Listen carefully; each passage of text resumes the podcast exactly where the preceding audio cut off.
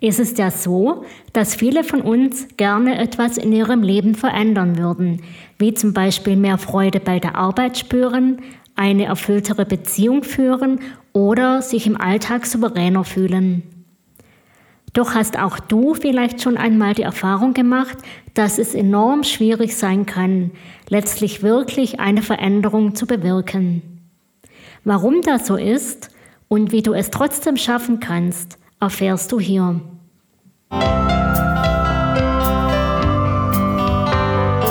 Herzlich willkommen zum Podcast Innerlich Frei von Manuela Seckler.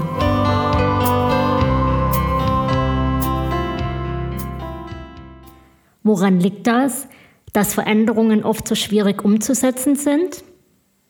Ganz klar, es kommt immer auch darauf an, um was es im Einzelnen geht.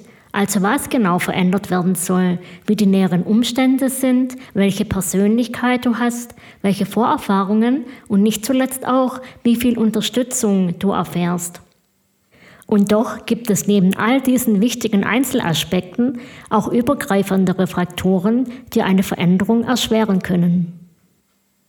Im Folgenden gehe ich darauf ein, welche Faktoren das sind, die Veränderungen oft so schwierig für uns machen und dabei ist besonders ein Faktor, der sich vielfach als sehr hartnäckig erweist. Und dann habe ich schließlich drei Impulse für dich, wie du ihn trotzdem besiegst, beziehungsweise wie du ihn in konstruktiver Weise handelst und so Veränderungen, die dir für dein besseres Leben wirklich wichtig sind, erfolgreich angehen kannst. Hast du es zum Beispiel auch schon mal erlebt, dass ein Freund fast bei jedem Treffen über seine Arbeit klagt oder eine gute Bekannte darüber klagt, wie unglücklich sie in ihrer Beziehung ist, beziehungsweise wie unmöglich ihr Partner und hast dich vielleicht darüber gewundert, wieso sich die Klagen über Jahre hinziehen und beide, also Freund und Bekannte, dennoch Arbeitsplatz beziehungsweise Partner behalten. Sowohl aus persönlicher Erfahrung als auch in meiner Arbeit mit Klientinnen und Klienten habe ich beobachtet, dass es neben Bequemlichkeit und einem oft erstaunlich großen Beharrungsvermögen vor allem Angst ist, die verhindert, dass wir sinnvolle Veränderungen in unserem Leben angehen. Das hat unter anderem damit zu tun, dass uns das bereits Bekannte, auch wenn es uns nicht gefällt oder sogar schädlich für uns ist, ein Gefühl von Sicherheit vermittelt.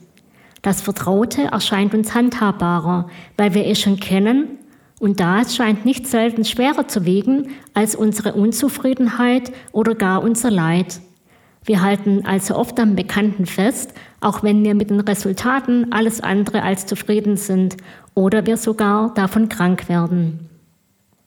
Das bekannte Übel ist also für uns oder erscheint uns erstrebenswerter als das Risiko des Unbekannten. Hinzu kommt unsere Bequemlichkeit. Neue neuronale Wege zu bahnen ist nämlich mitunter anstrengend. Das Bestehende und alte Gewohnheiten dagegen immer wieder zu rekapitulieren, auch wenn sie uns schaden, erscheint dagegen deutlich bequemer.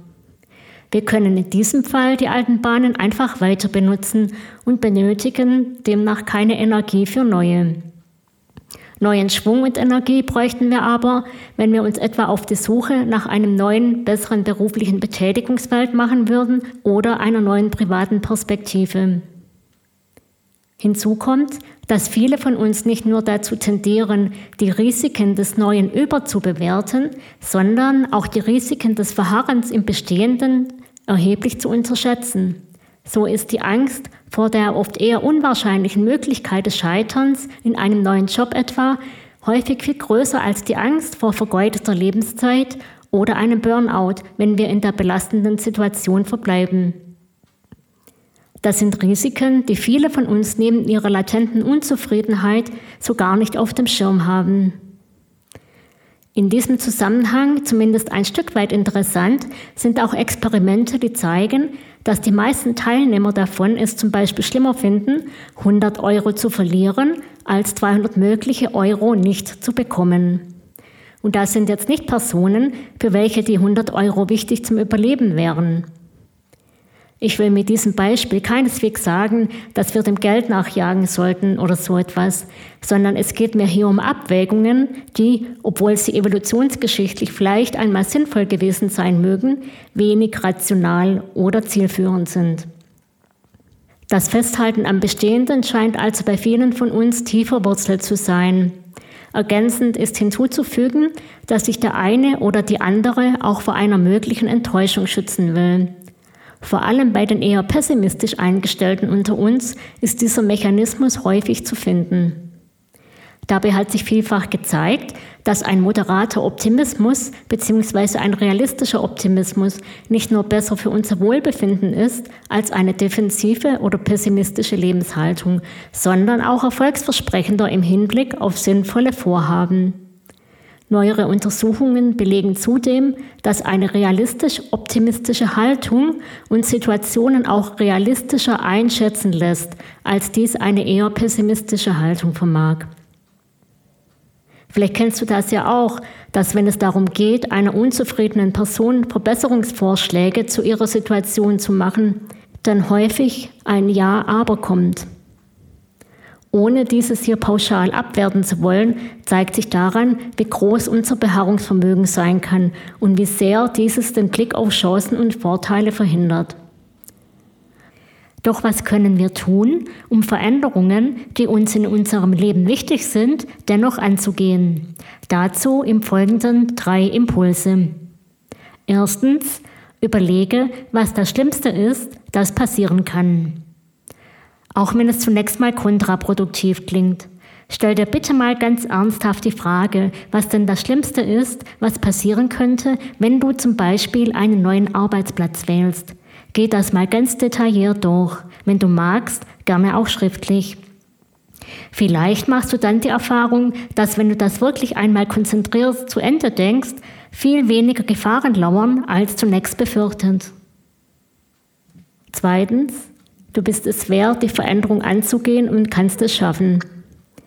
Leider führt oft fehlender Mut dazu, dass unsere wichtigsten Wünsche nicht einmal von uns selbst richtig ernst genommen werden. Nicht selten ist es so, dass wir zu gering von uns oder von den Möglichkeiten denken, die das Leben uns bietet.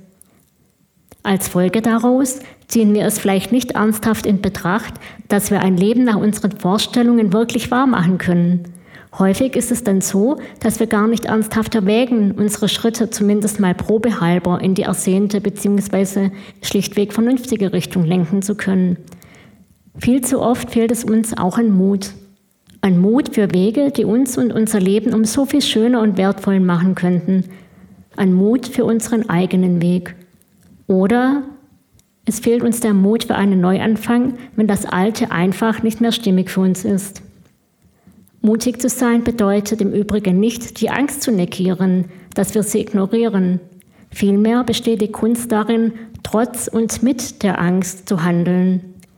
Das ist im Übrigen auch gar nichts so Besonderes, nämlich ganz ohne Mut ist ein gutes Leben gar nicht möglich. Schon für das Eingehen einer Freundschaft etwa müssen wir den Mut aufbringen, etwas von uns zu offenbaren, was der andere potenziell ausnutzen könnte. Wichtig im Hinblick auf die Angst ist natürlich zu beachten, dass sie uns nicht vor einem zu großen wirklichen Risiko warnt. Doch das dürfte eher selten der Fall sein. Faktisch geht es gerade im Bereich von Lebensveränderungen viel öfter darum, Mut aufzubringen für Dinge, die wenig wirkliche Gefahren bereithalten. Der dritte Impuls. Bedenke den Preis des Verharrens. Obwohl es leider wahr ist, dass es vor allem langfristig schädlich für uns und manchmal auch für unser nahes Umfeld ist, verharren wir viel zu oft im Altbekannten, statt Ungewissheit und oft nur vergleichsweise geringe Risiken einzugehen. Und das auch dann, wenn wir genau spüren, dass die aktuelle Situation nicht passt und es gangbare Wege gäbe, das zu ändern. Doch Fakt ist auch, Mut ohne jeden Preis gibt es nun mal nicht. Immer geht es in irgendeiner Weise auch darum, zumindest ein bisschen etwas zu riskieren. Die Frage ist doch vielmehr, welcher Preis langfristig größer ist. Mutig zu handeln oder im Beharren zugrunde zu gehen. Die Frage nach dem langfristig höheren Preis stellt sich für manchen oder manche von uns auch im Hinblick auf den Beruf oder für die aktuelle Arbeitsstelle im Besonderen. Wenn wir dort bereits seit längerem unzufrieden oder unglücklich sind, wird es Zeit, mal genauer hinzuschauen, woraus sich genau diese Gemütslage speist. Und dann kommt es vor allem darauf an, nicht zu jammern, sondern in angemessener Weise zu handeln. Andernfalls bezahlen wir den Preis, unsere kostbare Lebenszeit zu vergeuden oder sogar krank zu werden.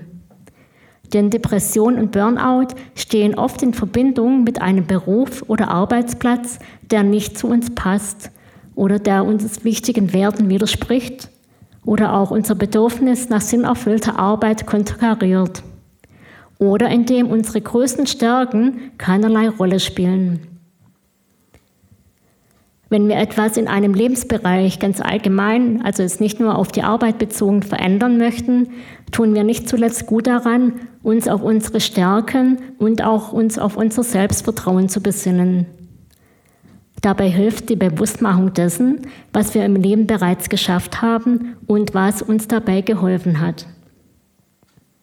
In jedem Fall wünsche ich dir viel Mut und Vertrauen für deinen ganz persönlichen Weg der Veränderung.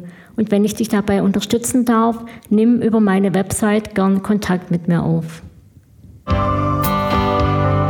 Schön, wenn du etwas für dich mitnehmen konntest und weitere hilfreiche Tipps bei mir findest. Alles Liebe.